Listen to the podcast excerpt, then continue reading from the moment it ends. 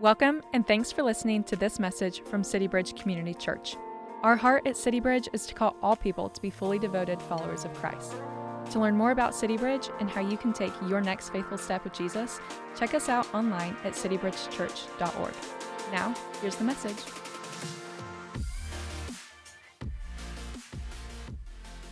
You can turn with me to Hebrews chapter 12, and we're going to be uh, in our third to final week uh, wrapping up Hebrews chapter 12 in this moment where we've been reminding ourselves again and again uh, what the pastor of Hebrews has been telling his audience. Draw near, don't drift from Jesus draw near, to him because Jesus is better. And it's the thing that he has been weaving together beautifully. I don't know if, you, if, if you've been deep in Hebrews like I have, but it is a beautiful tapestry that's kind of weaving things together in and out. There's themes that he's talked about in Hebrews chapter 3 and 4 that we're going to see play out in Hebrews chapter 12 today. And he's moved back and forth from exposition to encouragement, from, from warning to, to challenging and, and promises to all these little kind of things things that he's just weaving in and out in a beautiful way. And I hope you've enjoyed it. And this morning, we're into kind of the fifth and final warning of the book. If you were with us uh, when we started this way back in September of last year,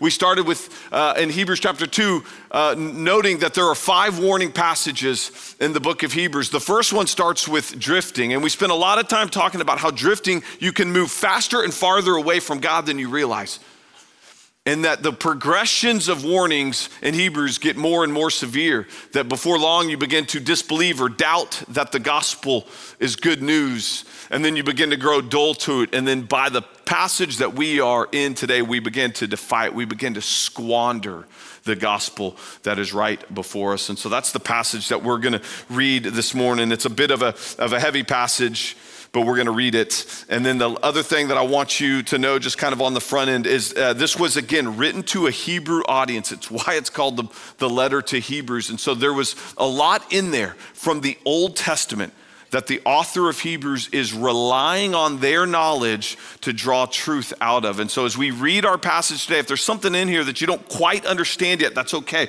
We're going to unpack some of the Old Testament illustrations that the pastor uses. But let's first read the text this morning, beginning in verse 15 all the way through the end of chapter 12. See to it that no one fails to obtain the grace of God that no root of bitterness springs up and causes trouble, and by it many become defiled. That no one is sexually immoral or unholy like Esau, who sold his birthright for a single meal. For you know that afterward, when Esau desired to inherit the blessing, he was rejected, for he found no chance to repent, though he sought it with tears.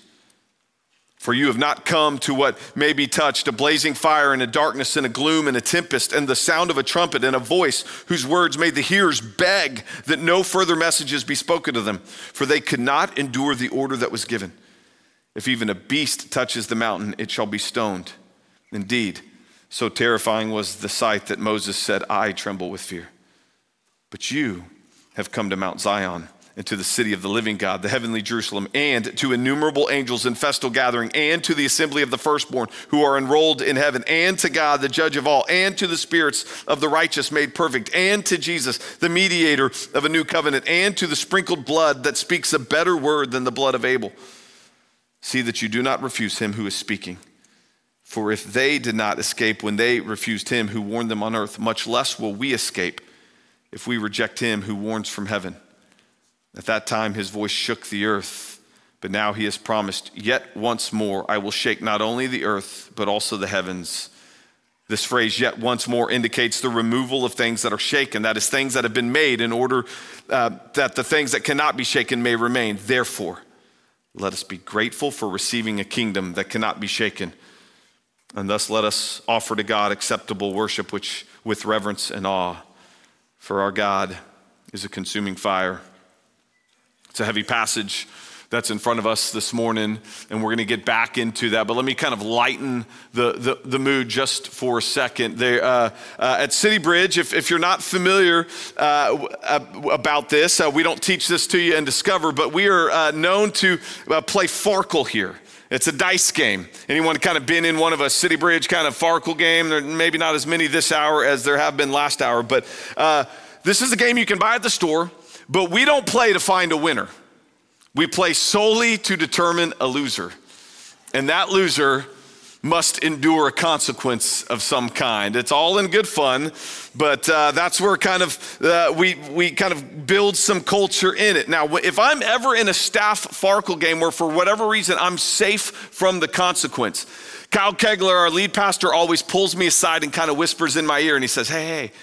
Go rile up the room, work your magic, you know, kind of get into kind of get into the players' heads and try to get them to do things that maybe they shouldn't do. And so I'm like, okay, mission, let's go. So let me uh, let me kind of rile up the room. Can I tell you the best moment I've ever had at kind of working my magic, so to speak?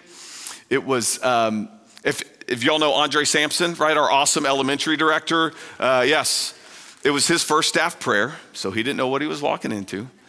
And he was down, uh, he was in last place, and last place was gonna have to spend the night on the roof of this building in a tent. And he was kind of working his way back, uh, and he had gotten into a tie, and the room was in a frenzy. But he had one die left, and everyone was like, whoa, whoa, whoa, just hold, st- and, and, and, and we'll go into a, a tiebreaker. And statistically speaking, that was the right decision to make. But if you're trying to work up a little drama like I was, you suggest something else. And so I hushed the room, I jumped up on a chair and I said, Andre, you look me in the eyes right now. And he's like, whoa, whoa, wait, what, what is it? And I said, hey, Andre, a thousand years from now, you're gonna wish you rolled that last die. Andre looked at me and said, You know what? You're right. He stepped up, rolled that die, and he spent a night on top of the roof at CityBridge. It's a ridiculous story, I know. I apologize for it. But I'll tell you, that, that whole idea of a thousand years from now, it's kind of stuck with us. It's, it's almost become like lore. We use it uh, uh, all the time now in kind of funny situations. And then we also start to kind of rope it into the reality of which we live today. It's, it's funny that, that you know, uh, the, the, the line a thousand years from now has been something that the Lord's kind of ministered to me in my own heart at different times when I find myself kind of getting um, kind of drawn off sides by something that just doesn't matter that much. And, and yet I'm getting worked up and my, my heart rate is kind of beating and my, my blood pressure begins to rise. I feel that Lord, the Lord just kind of whispered, hey, a thousand years from now, this isn't gonna matter one bit. Lay it down, set it down. And I do in some of those moments. There's other times where my heart gets wrapped around the things of this world and my heart just wants to run all into it. And there's that, that moment where the Spirit of God's just like, hey, that is but dust. Lay it down. A thousand years from now, it will be worth nothing. And so walk, wake up to the life that you have to live now. Look, all the world tells us is kind of eat, drink, and be merry, for tomorrow you die. Just kind of whatever, live whatever you can eat, touch, feel, experience today. It's all that there is. And yet the Christian knows that there is another life still to come. The Christian knows that there is another life in which we are to be mindful of, that, that, that a thousand years from now, it should kind of cause us to go, whoa, whoa, wait, how should I live today in light of what is to come? And if you haven't noticed, our Hebrews pastor has been in an absolute crescendo the last couple of chapters, trying to get our eyes off of our current circumstances and onto the life that is to come. At the end of Hebrews chapter 10, by way of warning, he said, Whoa, it is a fearful thing to fall into the hands of a living God. And so be ready for that moment. Get yourself ready. And then in Hebrews chapter 11, not by way of warning, but by way of inspiration. He puts forth some of the heroes of the saints, men and women that were able to get their eyes off their current circumstances and realize this is not the only world. They were able to get their eyes up and go, wait, there's another homeland that awaits me. And so, if that is true, then it must change then how I live today. So the pastor's been spurring them on, and today He's going to kind of throw the kind of the kitchen sink at us a little bit. He's going to give us some promises and some blessings to keep, be mindful of, but he is going to lean in and warn us. He is not necessarily hoping that it will go well for us today, but he does want our eternity to be great, and so he was going to lean in and push on us. Now, we, the, the believer knows that there is another life still to live, but these are the only days right now by which we get to walk by faith. One day, our faith will be sight, and it will put our faith aside. But these are the days. This is kind of our dice roll, so to speak, in order to walk faithfully with the time that the Lord has given us. And so the pastor, I believe, is going to give us three final warnings to kind of increase our strength to be found faithful today. So that's going to be our movements of our passage. That the pastor is going to say, Don't forsake your spiritual responsibility. Don't squander it. Be faithful today. These are the only days that some of these spiritual responsibilities will be before us. Don't forget your spiritual blessings and don't refuse him who speaks to you today. Let's jump into the first warning. Don't forsake your spiritual responsibility. Let's pick it up back in verse 15. The Hebrews pastor writing to his audience See to it See to it. By the way, that is a plural command. See to it. That is not an individual command. That is, hey, us, see to it. One another. Show mutual concern for one another. See to it, all of us, that no one fails to obtain the grace of God, that no root of bitterness springs up and causes trouble and that no one is sexually immoral or unholy like Esau. That is a mutual job, church. This is part of the spiritual responsibility of believers is to kind of look to one another, to help one another in perseverance. And this is a theme that the pastor has been weaving all throughout the letter of Hebrews. Way back in Hebrews 3:13, what did he say? Exhort one another while it's still called today, lest your heart be deceived by sin. He was saying, Everyone, look to one another, believers. You've got to care mutually for one another. And then in Hebrews chapter 10, stir one another up to love and good deeds. Don't forsake gathering together. This is the pastor going, there is a mutual concern, there is a spiritual responsibility for those of us that have been rescued by Christ I don't know about you, but when I was growing up, I was the message was like, hey, get saved and then kind of chill until heaven comes. Right? And and and and it just bypasses the call on my life, the high call of following Jesus. The pastors would vehemently speak out against that type of messaging. No, when you have been rescued by Jesus, you have been called on mission. You now have a spiritual responsibility to begin to make sure no one falls short of the grace of God. And so we have two kind of things that the pastor's kind of encouraging us in this section that he's telling us we've got to pastor and we have to protect one another. We have to pastor, make sure no one falls, uh, fails to obtain the grace of God, that no one is sexually immoral or unholy, and then we also have to protect and make sure that no bitter roots of bitterness spring up. So the first thing that we have to do is, is pastor. When those of us are caught in sin, we, the church, are supposed to move towards them and restore them in a spirit of gentleness. That's what pastors do. They shepherd, they meet a person right where they are in point A. They don't just leave them there, but they shepherd them along to point B and to point C and to point D. They don't leave them, they meet them where they're at, and then they move them closer in their faith journey move them along in their faith journey. I don't know about you. Also, have you ever met a, met someone that claims to be a believer, but you look at their life and you're like, I don't see it.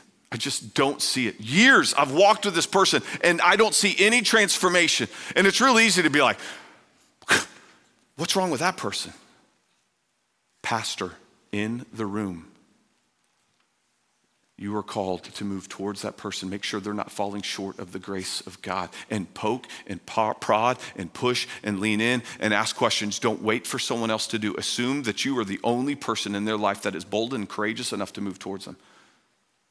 Go pastor those that are stuck in their ways it's what we're called to do. It's our spiritual responsibility that the gospel has afforded us. It is a we've been invited into an incredible mission. And the other thing that we're called to do is we're called to protect. We got to be careful. And the phrase in, in verse 15 is that no root of bitterness. That's in quotations in my Bible, and that's because it's coming from a passage in Deuteronomy 29. And this is not talking about different roots of bitterness that can show up in each one of our hearts. That is that is definitely a possibility, but that's not what this passage is talking about. This is talking about someone that becomes an entire root of bitterness that can defile the entire flock. And as a church, we've got to be on guard and to protect. We've got to be careful about the doctrine that's coming in because false doctrine can, can ruin an entire church. And one root of bitterness has been known to cause much pain. The, as we've talked about the wilderness generation in our time in Hebrews, there were 601,000 adult Israelites that departed Egypt, and because of 10 spies, only two of them made it into the promised land. 10 roots of bitterness ruined an entire generation. And so, church, it's our job to look to the flock and protect. Now, that doesn't mean we just run around and go, you're a root of bitterness and you're a root of bitterness and you're out of here. You know, but we've got to be on guard and we've got to move towards them. We've got to have care. We have to have discernment and we've got to mutually be vigilant to protect that which the Lord has entrusted us with. And it's one of the reasons why I hope you're praying for our elders. That is the, one of their high calls is to kind of protect the flock. It's also our job, church, to come alongside and help them during that. Pastor uses Esau as an example, and so I want to use that as an example. He says, Make sure that no one is sexually immoral or unholy like Esau. He's kind of using Esau as an example of someone that was sexually immoral. He, Esau married kind of multiple pagan wives. The word for unholy is profane. Esau would kind of present himself, uh, th- that word would be someone that would walk into the temple without a care for the things of God, but just would show up in the temple, say, Don't be like Esau. But then notice what it says about Esau. This is someone who forsook his spiritual responsibility. Look what it says. He sold his birthright for a single meal. We know that, that, that Esau, this is return, uh, referring to the time that uh, Esau sold his birthright to Jacob for a bowl of stew. And we're like, well, that, that's not a smart situation. I mean, I don't care how hungry you are, don't do that. But it then says, for, for you know that afterwards, obviously talking to an audience that is well acquainted with the story of Esau, he says, then when Esau desired to inherit the blessing, he was rejected. Now, if you write in your Bible, I want you to circle the word blessing and circle the word birthright. Those are not synonyms. Those are not synonyms. Let me define them for you. The birthright was, uh, was, pri- was the privilege of being the firstborn that comes with spiritual responsibility. That was the birthright. That was kind of the role in which Esau was, was born into. The blessing was this idea, uh, especially in kind of ancient Hebrew culture, that was about physical or financial or agricultural blessing that would accompany the birthright. Scripture tells us in Genesis 25 34 that Esau despised his birthright hated it. He's like, What? If that can get me out of this hunger for a second, off you go, birthright. But he still wanted the blessing. That's Genesis chapter 27. He wanted, he despised the spiritual responsibility of his birthright. He just wanted physical blessing. He wanted prosperity, but not the spirituality that he was being called to undertake. To say it another way, he wanted this world, but not heaven. He wanted the things of God, but not God Himself. He squandered his spiritual responsibility. And in a way, church, it may not be a bowl of stew, but in the light of, say, a thousand years from now, don't we do the same thing in many ways?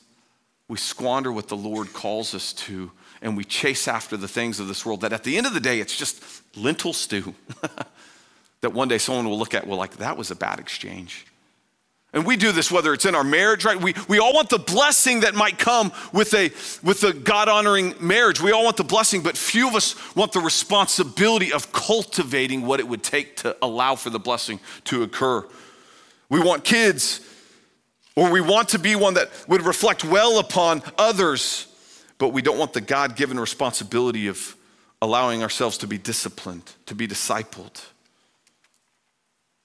Maybe this one connects. We want the blessings of a healthy church without the God given individual and spiritual responsibility that comes with it. If you're a believer in the room, you are called to be connected to a local body of believers. You are called to be committed to them.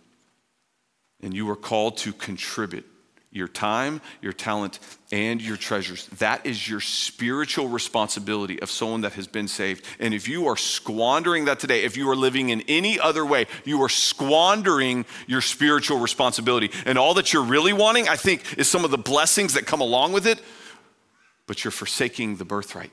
You're selling it for something else. And the pastor is saying, don't do it. Because before long, there will come a moment where the, your, the, the, the, foundation of your life will begin to crack, whether it's, whether it's uh, in some of your relationship with friends, whether it's in your marriage, whether it's in other parts of your family, or even within your church or community group, the foundation will begin to crack. It did for Esau. And it says that when he desired to inherit the blessing, he was rejected, for he found no chance to repent, though he sought it with tears. That feels like a scary verse, feels like a scary phrase. What does that mean? That he found no chance to repent. 2 Corinthians 7:10 says there's two types of tears, and it really matters which one. There's tears that are of the godly kind, a godly sorrow, and those type of tears lead to repentance without regret that kind of guide us towards salvation. But there's another type of tears. It's the tears that I think that, that Esau had. They're tears that are of worldly sorrow, and it just spirals us towards death. To use last week's language, Esau just hated his consequence. He didn't hate the sin that led to the consequence. Esau was likely but a hard hearted sinner who hated the consequences of not getting his blessing but he cared not of his offense towards God when he rejected his spiritual responsibility as the birthright. It's a big difference. And he also found no chance to repent because once you sell it, you, in this instance, you don't get another shot. Pastor's going to say, Don't be Esau. He's going to tee it back up for us here in this next passage. But let's move on to kind of warning number two, which is don't forget your spiritual blessings. We're going to be in verses 18 through 24 here. And this is kind of a, a passage that just, I got to give a little bit of context on the front end. He's going to compare two mountains. He's going to compare Mount Sinai with Mount Zion. And uh, Mount Sinai is, is when the, the, the, the, what he's going to kind of talk about in these first three verses is when the nation of Israel came to Mount Sinai and received the Ten Commandments. And he's going to talk about that moment for them. And then he's going to say, don't go back to that moment. I want you to go. You are a people of another mountain. You're a people of Mount Zion. So let's look at it. Verse 18 For you have not come to what may be touched. Again, referring to Mount Sinai. Think Exodus 19 and 20 if you want to go read it for yourself. You haven't come to a blazing fire and darkness and gloom and a tempest. This was what was surrounding Mount Sinai when the Ten Commandments were giving. You haven't come to the sound of a trumpet and a voice. This is God. You haven't come to God's voice, whose words literally made the hearers beg that no further messages be spoken to them. For they cannot endure the order that was given. If even a beast touches the mountain, it shall be stoned. Indeed, so terrifying was the sight that their own mediator, Moses, also said, I tremble with fear. These Hebrew believers, most of them had been rescued by Jesus. They were invited to a completely different mountain with tons more blessings, and yet they were kind of looking over their shoulder going, let's just go back to the law. And it's like the equivalent, and, and, sometimes it's like spiritual amnesia, or we have amnesia. You know how sometimes, like, kind of as, as time passes by, you, you have like nostalgia for something that once was? It would be like the Spotify user going, Man, cassette tapes were the awesome. I want to go back to cassette tapes. It's like you have, you have amnesia about the pain that cassette tapes were. And they don't go back to the law. In fact, the people that, when the law was given, they were like terrified of God's voice. God orally spoke the Ten Commandments, and the people of God were like, no more. Please, only speak to this guy over here. And even that guy, the mediator, was like, ooh, it's a heavy word, it's a heavy job. They were so afraid that they built a fence around Mount Sinai so they couldn't draw near. That's what the pastor's been telling them for 12 chapters draw near to God. The people at Mount Sinai drew a fence so they would pull away from God.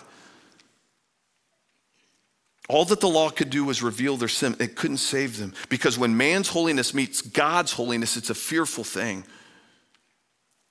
And so the pastor looks at them and says, This isn't the mountain you've been called to. You've been invited to a completely different mountain. Verse 22 You have come to Mount Zion. Listen to some of these spiritual blessings. And you have come to the city of the living God the heavenly Jerusalem, and to innumerable angels in festal gathering. The, the, Mount Sinai was marked by, was characterized by fear. This mount is characterized by joy and feasting. He's saying, No, come to this mountain, experience all the fullness of the benefits. Don't forget the blessings that Jesus has purchased for you. And one day, I, I, don't know where you live today, I don't know where your life will end up, but a thousand years from now, you will one day, believer, live in a place called New Jerusalem. You can count on it and take it to the bank. And you are going to come to the assembly of, there's the word, firstborn, or you're going to come to the church of the firstborn. Those of you that did not forsake your spiritual responsibility, you're going to one day gather in the New Jerusalem, and we're going to celebrate stories of faithfulness all day long and how the Lord used the church, a flawed institution, to proclaim God's perfect message. And we're going to get to hear, and we're going to gather, we're going to be together and we're going to come to God Himself, the judge of all. We're going to be able to come near to Him because we have been dressed in the robe of Christ's righteousness, and we'll be able to draw near to Him. We don't have to build a fence around Him, and we're going to come to the spirits of the righteous made perfect, and we're going to come to Jesus face to face, the mediator of a new covenant. And we're going to come to His sprinkled blood that speaks a better word than the blood of Abel. This is all that is awaiting for us. Love that last phrase. We're going to come to his sprinkled blood that speaks a better word than the blood of Abel. What does that mean? It's likely a reference to Genesis 4:10. If you're not familiar with it, Abel was murdered by his brother Cain. And when God showed up to, to, to meet Cain, God says to Cain, Why is your brother's blood, why is Abel's blood crying out to me from the ground? And it begs the question what was Abel's blood crying out for? It was crying out for justice. It was crying out for God to do something about sin in this land. It was crying out for vindication of God's holy ones. It was crying out for peace and restoration. This was Abel's blood. Christ's blood speaks a better word. What does Christ's blood speak? All the things that Abel's blood longed for Christ's blood supplies. Abel wanted justice, God gave it through Jesus' blood. Abel's blood wanted vindication of the holy ones. Jesus' blood now vindicates and makes us holy. Abel's blood wanted a response to sin, and Jesus' blood is God's response to sin. Abel was but a sinner crying out for help. Jesus was God, a very God, come as man to die for us on the cross. His blood shed on the cross speaks the much better word. Don't forget your spiritual blessings. If you're in the room today, heed this. Please listen. All of us in this room We've all kind of had that moment of kind of being a little bit like Abel's blood, where our bodies groan under the weight of our own sin and shame, our own toil and struggle against that which just we keeps eating our lunch at times, and we hang our head and we just are kind of like, Lord, who can deliver me from this body of death? Answer: the blood of Christ shed for us on the cross. If you have not yet trusted in the blood of Christ, please listen. Please listen. You are battling sin and you are battling shame. And Christ's word has already spoken defeat over those things. But you must accept the free gift. You can't just squander the gospel like Esau did and go, hey, I saw it, I noticed it, but you didn't do anything with it. Or better yet, you turned your back on it. You must respond to this free gift. The wages of sin, scripture tells us, is death. That's true for every last one of us in here. All of us have fallen short of the glory of God. Yet praise be to God that the free gift of God is found in Christ Jesus our Lord, who came in the form of man, died the death that we deserved while living a perfect life. He was an unblemished lamb. He was a qualified lamb that was worthy to shed his blood on our behalf. And he atoned for your sin on the cross. If you have not yet trusted in what Christ did for you on the cross, I am begging you, please make today the day to respond. Don't squander the gift. Don't squander the gospel. You are also letting aside, you are also setting down endless spiritual benefits. Don't make that mistake today. Jesus' blood is the better word. You literally, today, you can exchange your sin and shame, and in its place, receive Christ's righteousness and the promise of heaven. It's a free gift. Scripture says, verse 25, see that you do not refuse him who is speaking. And I'm not talking about me, I'm talking about the gospel that's being presented. Don't refuse it. If you reject Christ's blood, there, is, there exists no escape from God's judgment, and it is a fearful thing when the unholiness of man meets the holiness of God. There is no escape if you do not trust in Christ's shed blood for you. And a thousand years from now, you won't have an opportunity to come back. And you will spend eternity separated from God. Don't refuse him who speaks today. Please come down front at the end of this message. Come down front. We'll have people that would love to just share with you. Don't refuse him who speaks. That's the, that's the message. If you're a non believer in the room, it's okay. We've all been there. Don't squander it right now. Because scripture tells us that if they did not escape when they refused him who warned them on earth this is talking about the wilderness generation the people that were around mount sinai they didn't they didn't escape judgment when they refused him how much less will we escape if we reject him who warns from heaven christ hadn't yet died on the cross when the Israelites showed up at Mount Sinai. Fast forward about 3,500 years later, we sit in a room where we know Christ died on a cross to shed his blood for us we have greater awareness of all that God has done on our behalf. There is a greater spiritual, we've been invited to a completely different mountain. And so, of course, there will be a great judgment that awaits for us, just like there was then. So you can't escape it. At that time, his voice shook the earth. The earth literally quaked at the giving of the Ten Commandments. But now he has promised, yet once more, and I will shake not only the earth, but also the heavens. He's now referring to judgment at this point, quoting the prophet Haggai, that one day it's all going to shake again. And this is what's going to happen. This phrase, yet once more, indicates the removal of things that are shaken. That is, things that have been made in order that the things that cannot be shaken may remain. If you have built your, if you have built your house on any other thing than the foundation of Christ, it will be shaken free, and you will be considered that which is old and be discarded. All that will remain when judgment comes and the heavens shake and the earth shakes is that which that has been made new. And it's why we speak Revelations 21 so much is that one day there is coming a new heaven and a new earth and a new Jerusalem. And guess who its inhabitants will be? Those that have trusted in the blood of Christ. Why? Because they are now new creations. And so, even though the heavens and everything shakes, those that are new will stand firm on the rock that is Christ. Now, the beautiful thing, we do have some old bodies, and we'll get rid of those. And all those old sin struggles, all those old tears, all those old mournings, all those old pains that people have done to you and you've done to other people, all of it will fade away and we'll be given a new body that day. The pastor's saying, Be ready for it. Be ready for it. The day is coming, my friends. And so, how are we supposed to live kind of between two earthquakes, so to speak? How are we supposed to live? The pastor tells us right here in verse 28 Therefore, let us be grateful for receiving a kingdom that cannot be shaken. Live in gratitude, and thus let us offer to God acceptable worship. That's acceptable service. It sounds like Romans 12, doesn't it? Sounds like put your life on the altar and become a living sacrifice. That's the right response to the blessings that await us. And we do so with reverence and awe.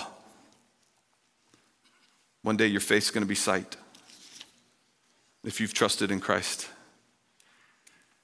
And think about it a thousand years from now, with that lens, how will you have wanted to live today in a manner worthy of what the Lord is preparing for you and me? It makes me want to get after it makes me not want to squander the things that he's given. It makes me want to kind of put my life up on the altar and do something different. And so, with that in mind, what would you do? What would your kind of acceptable worship, to use the pastor's language here, acceptable service look like? Would you relentlessly push for reconciliation in a way that you haven't yet? If you knew that a thousand years from now, would you push for reconciliation? Would you share? Would you tell more people about Jesus? Would you do the job of pastoring and protecting so that others might not fall short of the grace of God? Would you do that work? Would you handle your money differently? If you realized it would be worth nothing one day, would you steward it differently today for the glory of God? Would you keep flirting with sin as you still do today? Or would you do everything in your power to kill it? Right here, right now. Would you be bold and courageous to speak up in a decaying world? And I'm not talking with anger and frustration, I'm talking with a desperate compassion for the lost. Desperate to see no one fall short of this grace, no one to come to what the pastor is going to say is a consuming fire. It's where the passage ends. For our God is a consuming fire. The pastor is very clear. The day is coming when the earth will shake again, and so too will the heavens. Judgment is coming. And we are going to be face to face with our God, who is a judge and he is a consuming fire. And I'm telling you, it's a fearful thing. Non believer in the room, one last time, it's a fearful thing to fall into the hands of a living God. When our unholiness meets God's holiness, it is a fearful thing and that consuming fire, it will not go well for you that day. And so please do not refuse him who is speaking. Do not refuse the blood of Christ, which speaks louder and better than Abel's blood. Don't refuse it today. Those of us that have been washed clean by the blood, that day is going to look a lot different. Amen. Our God is a consuming fire, yes. But in that day for us, he'll be like a refining fire. And all the old stuff, all the struggles, all the lies are going to melt away. And I want to be ready for that day. And I want to live in light of the day that is to come. And so I appreciate gracious warnings that, frankly, I probably didn't do enough warning of. But it helps spur me on to live completely different today. That's what our pastor has been crescendoing to hold strong, endure, persevere, because there is a day coming, and I want you to be found ready. Thanks for listening. We pray this message encourages you on your journey with Jesus. If you found this message helpful, feel free to share it with others and leave us a review. To learn about CityBridge and how you can take your next faithful step with Jesus, check us out online at citybridgechurch.org. You can also follow us on social at CityBridgeCC. See you next time.